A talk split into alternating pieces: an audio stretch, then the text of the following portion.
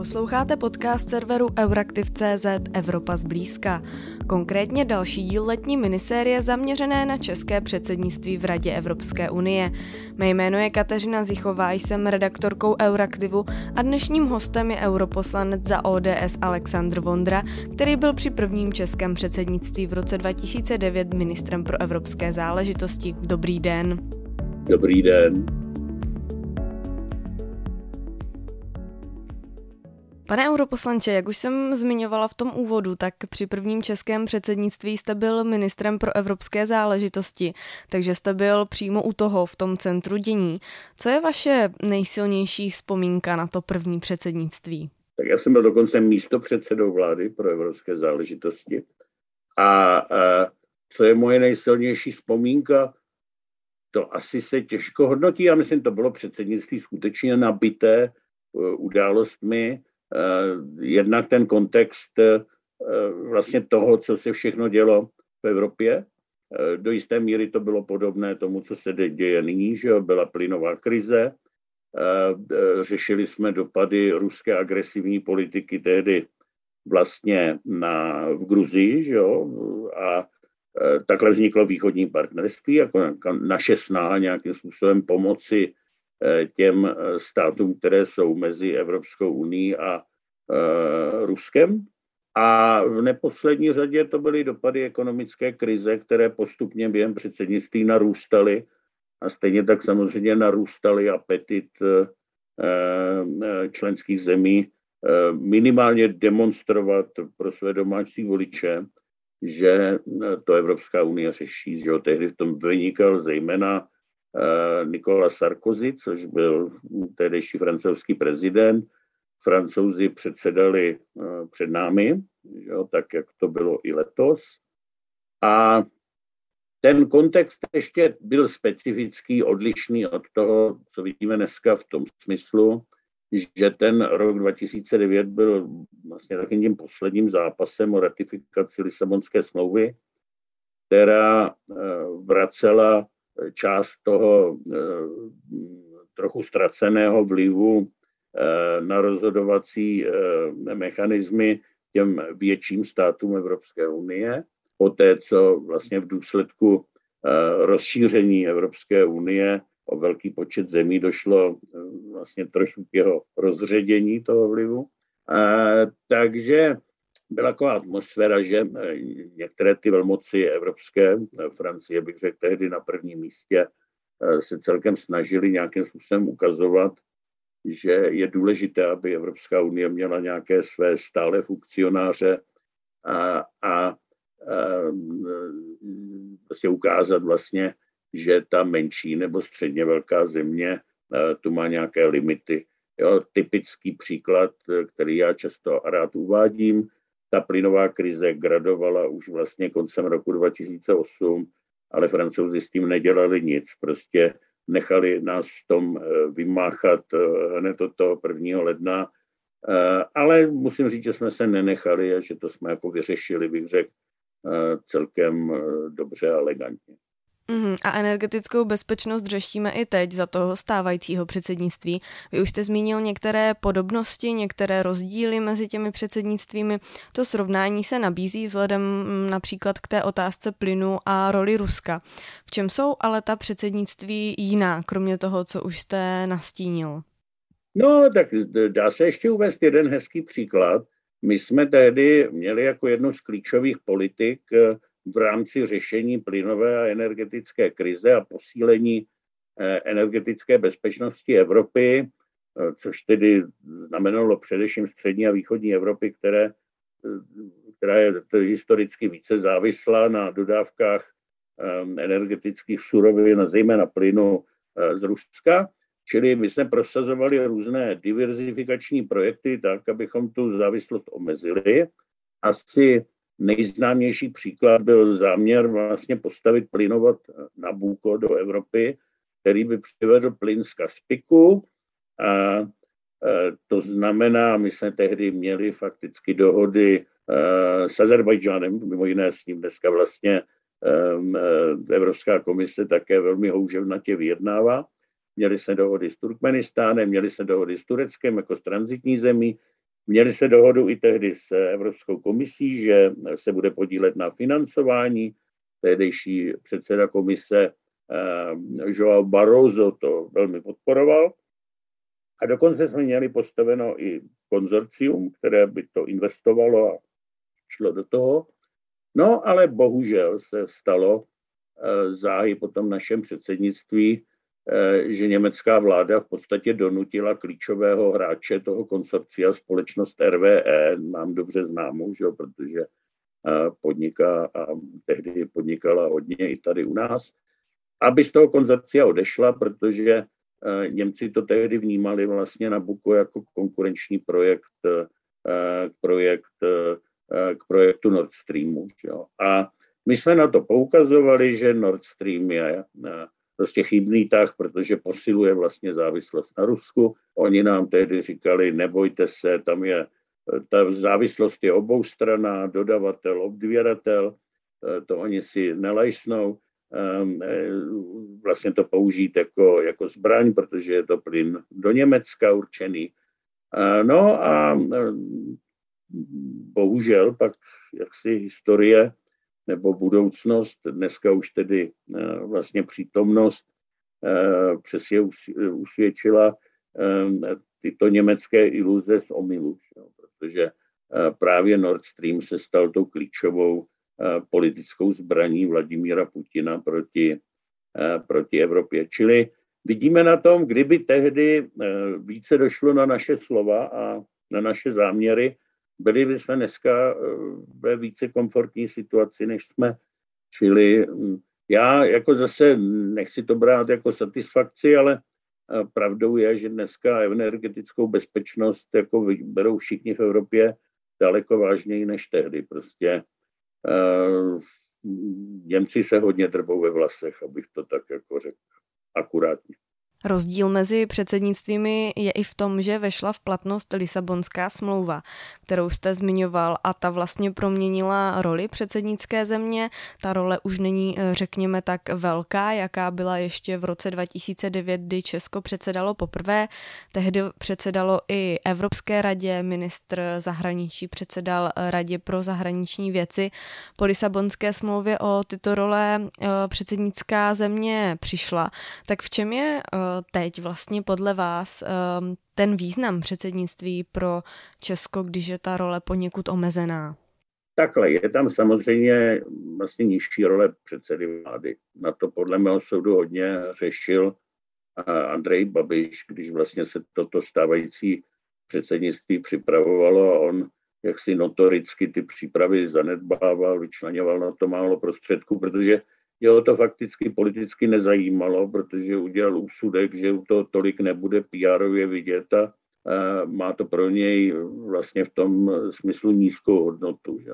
My jsme se to pokusili korigovat, což se do jisté míry podařilo. Myslím si, že Petr Fiala není typ politika, který by si na tomhle to brousil nějaké PR-ové ego, je to prostě zodpovědný člověk, takže e, to neposuzuje z toho hlediska, jestli bude každý den vidět nebo ne, ale Eh, striktně jakoby z hlediska zodpovědnosti toho státu, eh, který předsedá.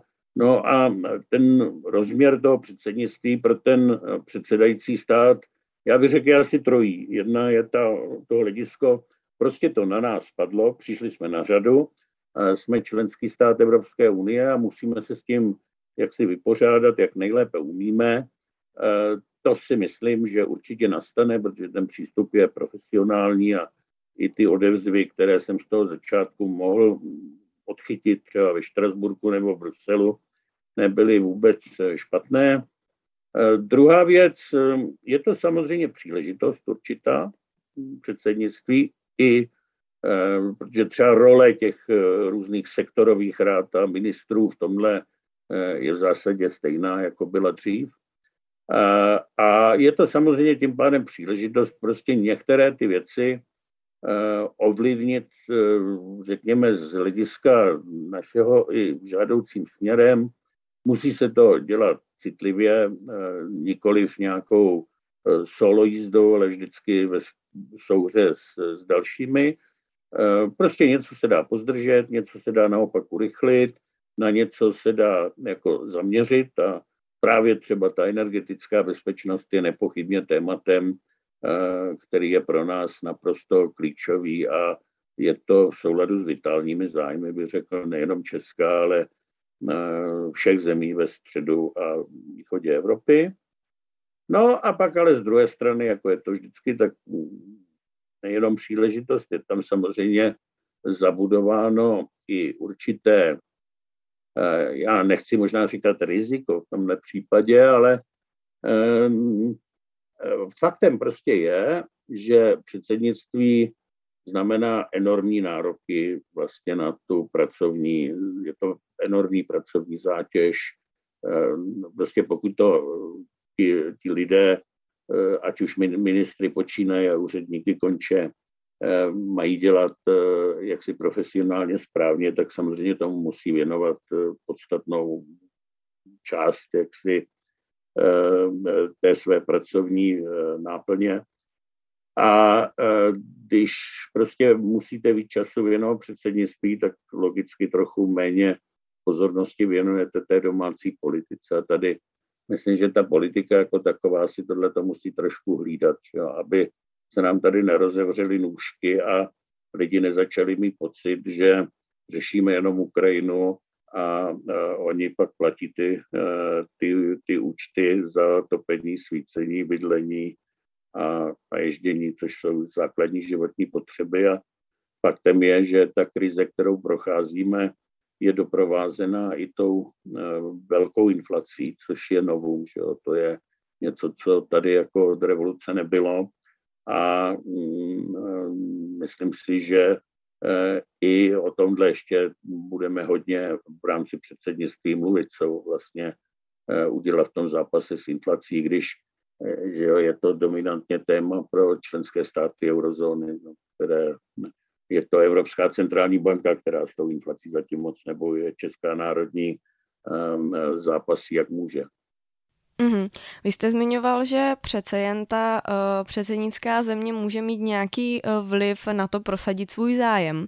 Uh, nicméně ona to nemůže udělat úplně napřímo, protože jako předsednická země má roli jakéhosi nestraného moderátora debaty, uh, ale může k ovlivnění věcí vlastně použít svůj diplomatický um a prosadit své zájmy skrze země s podobnými pozicemi. Uh, kdo jsou podle vás v dnešní době v radě naši spojenci, kteří tu agendu, ať už je to energetika nebo krize na Ukrajině, vidí vlastně stejně a na které se Česko může obrátit? Já bych řekl, pokud je o krizi na Ukrajině, tak tam nepochybně Polsko je asi nejdůležitější země. Eh, vlastně skutečně ono tady jde na čele některých těch Eh, těch klíčových opatření, ať už jde o péči o prchlíky nebo eh, dodávky zbraní a munice, eh, tak, aby to Ukrajině opravdu pomohlo. Jsou tady baltské státy, které jsou úplně na stejné lodi v tomhletom. Myslím si, že hodně to cítíme společně třeba ze Švédy nebo z Sviny. Prostě celá taková ta oblast, která je přeci jenom Rusku blíž a vnímá to co se děje skutečně jako vážnou hrozbu pro mír a bezpečnost v Evropě.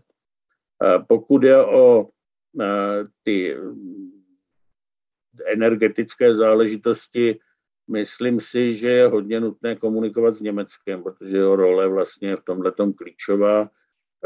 A navzdory těm chybám, které tady, myslím, Německo v minulosti učinilo, že má na tom prostě podíl, to mě nikdo nevymluví, tak ale o to víc s ním musíme komunikovat, eh, ne se k němu stavit zády, protože je důležité, abychom se z těch chyb eh, všichni poučili a neopakovali je znovu. Že jo? A, a, takže v tomhle smyslu si myslím, i role Německa je důležitá. Z druhé strany Česko je jedna z těch zemí, která třeba vidí velkou budoucnost v jaderné energetice. Tam je to s Německem složitá ta konverzace. Naopak eh, Francie byla tou zemí, která nám eh, skutečně hodně pomohla eh, prosadit jádro v té taxonomii udržitelných financí. To znamená nastolit takové podmínky, aby výstavba jaderných elektráren a s tím související aktivity nebyly nějakým způsobem finančně znevýhodněny proti jiným krokům v energetice. Pokud tato opatření, ať už jádro, obnovitelné zdroje, mají ten efekt, že nás zbavují vlastně emisí CO2, což je ten hlavní úkol.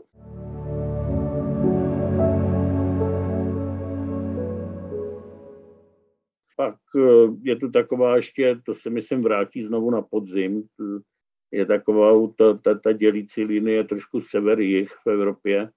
To bude vlastně souviset s bojem s inflací, že přeci jenom ECB bude nucena zvyšovat úrokové sazby a jakékoliv zvyšování úrokových sazeb samozřejmě eh, bude vytvářet tlak na ty eh, více zadlužené státy, jako Itálie, Španělsko a zase myslím si, že my tady z nějakého toho strategického hlediska máme možná blíž k tomu severu, než k tomu, než k tomu jihu. Ale e, znovu máte svatou pravdu v tom, že my to musíme hrát jaksi mm, se zřetelem k zájmu celku a důležité je, aby tyto, tyto věci, které e, jsou třeba pro nás důležité, tak aby akcentovali třeba právě někteří naši spojenci Eh, kteří eh, vlastně jako nemají tuhle tu svázanost té předsednické eh, roli.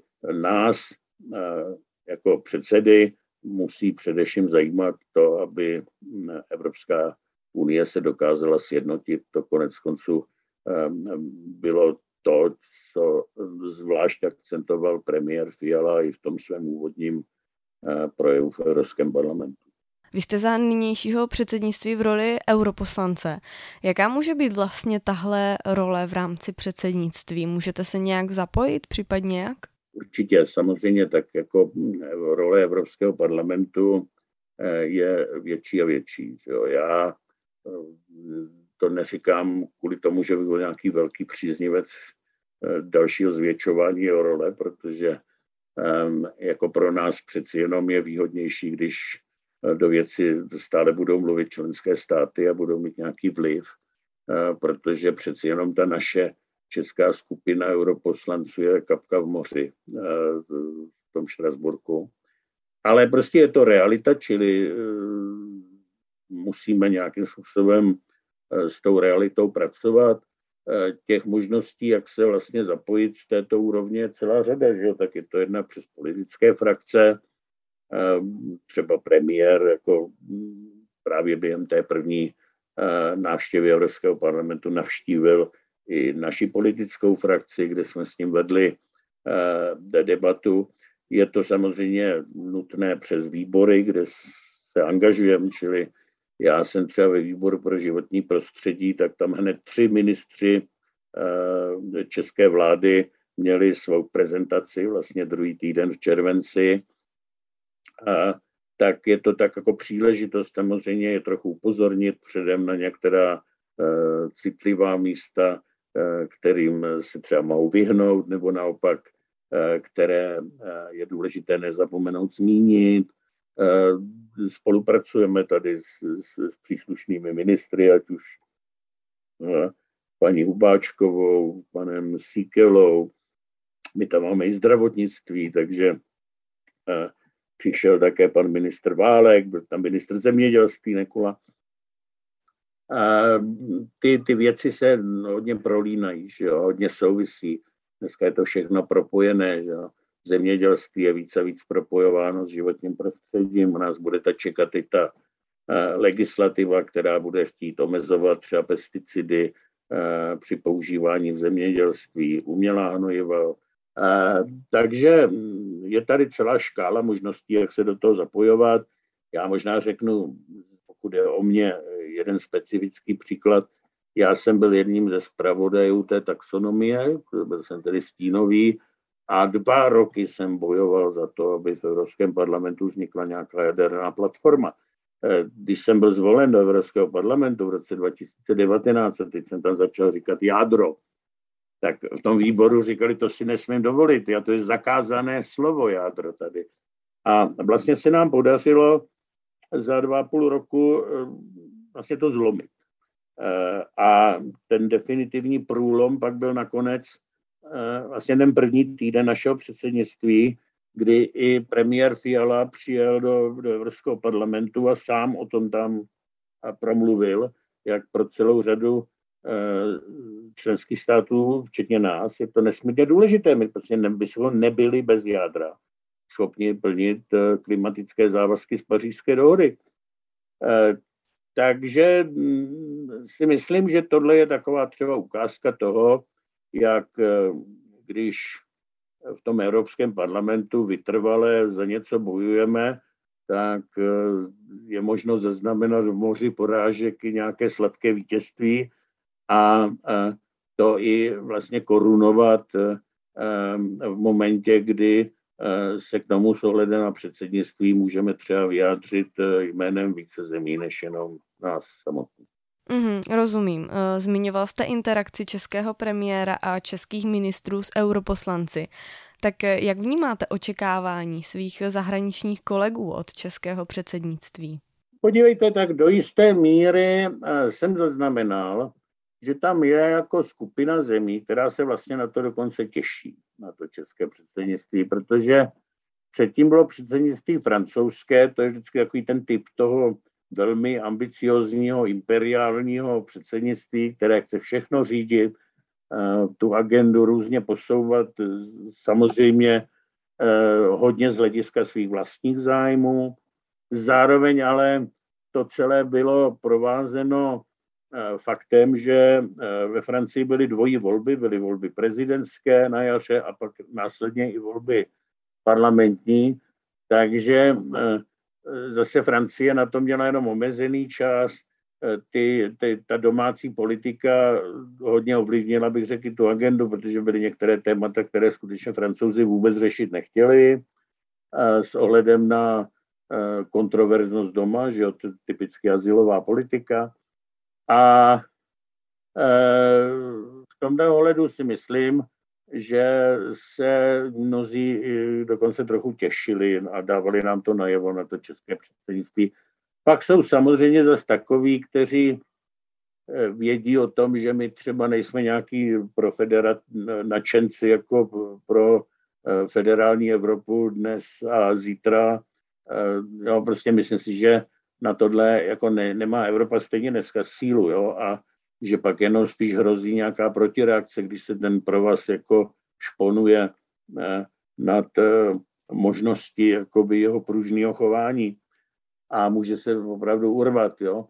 Eh, mohou docházet, prostě docházet k takovým věcem, jako byl ten Brexit, že, což je nesmírná škoda pro Evropu, jako přijdu Británii. A v tomhle ohledu zase možná někteří, to byla typicky byla ta výměna názorů mezi Fialou a Guy Verhofstadtem, že jo, to je takový ten arci federalista evropský, tak tam apeloval na premiéra rychleji, rychleji, pane předsedo. A český premiér zcela správně namítnul, že prostě jsou jako věci, kde ta rychlost není nejlepším rádcem, že, že daleko důležitější někdy je jako velmi důkladná příprava a vědět vlastně, co kdo všechno chce. Že? Prostě není možný postupovat, jsme-li nějaký kolektiv, jenom vlastně tempem toho, toho nejrychlejšího, že to by se jako ten peleton velmi rychle roztral. Vy už jste mluvil o tom, že Česko bude za předsednictví muset řešit například ekonomickou situaci, inflaci, ale také zemědělství. Zmiňoval jste i klimatický balíček Fit for 55.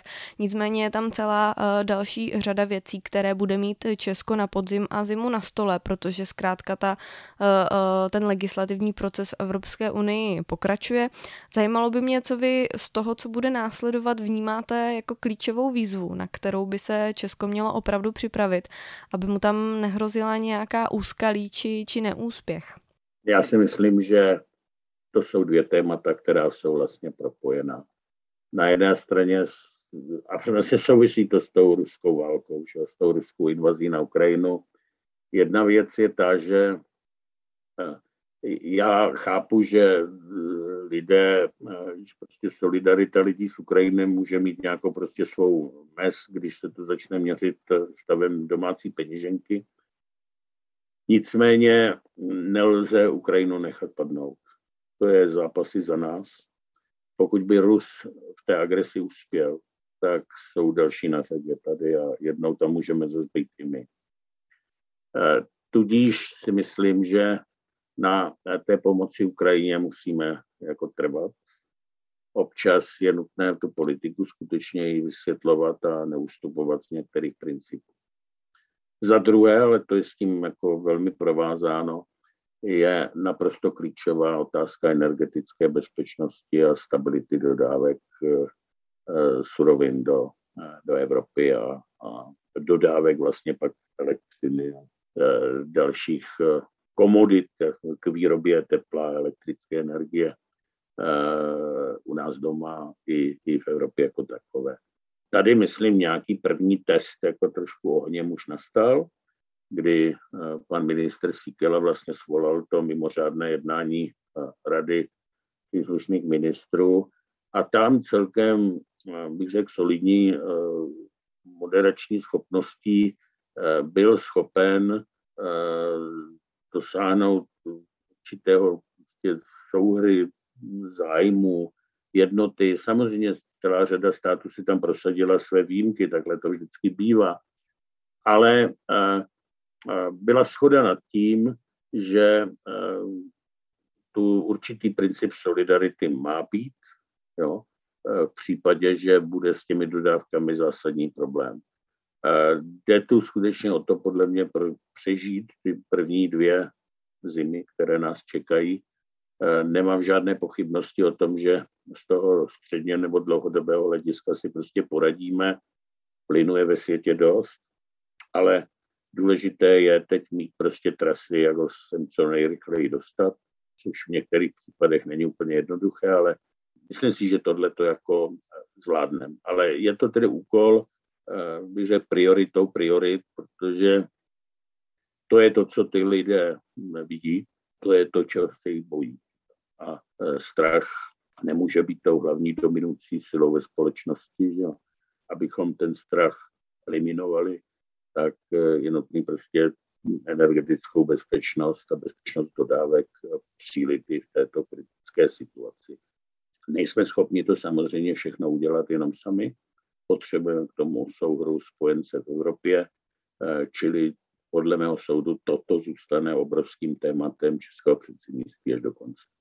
Uhum. A co byste jako člověk, který už má tu předsednickou zkušenost, do těch eh, následujících měsíců českému předsednictví poradil? Myslím, ta zkušenost eh, z toho minulého předsednictví je hlavně jedna. Člověk míní, pán Bůh mění, žijeme v hodně dynamické době. Říkám, připravujeme se, tady jsme to dopředu věděli, že energetická krize jako je klíčové téma našeho předsednictví, ale mohou přijít další problémy, že jak jsem říkal, zápas inflací v Evropě může přinést prostě tlak na soudržnost Evropy, na té ose sever jich. Mohou mít problém Italové, Španělé a další ty velice zadlužené země. E, takže být připraven na všechno, umět rychle reagovat, být flexibilní, být otevřený, nenechat se zaskočit, nenechat se vytočit, e, Prostě zas má to, toto předsednictví jednu výhodu proti tomu minulému, tehdy bylo na jaře, to je delší. Teď je to podzimní, kdy vlastně do toho spadá i to období vlastně těch letních dovolených, tak vánočních svátků, čili bude to září, říjen, listopad, kousek prosince, je to za námi. Určitě to zvládne. Dnešním hostem byl europoslanec Aleksandr Vondra. Děkuji, že jste přijal pozvání do podcastu Evropa zblízka. Díky, papa. Z redakce se s vámi loučí Kateřina Zichová. Děkujeme, že nás posloucháte.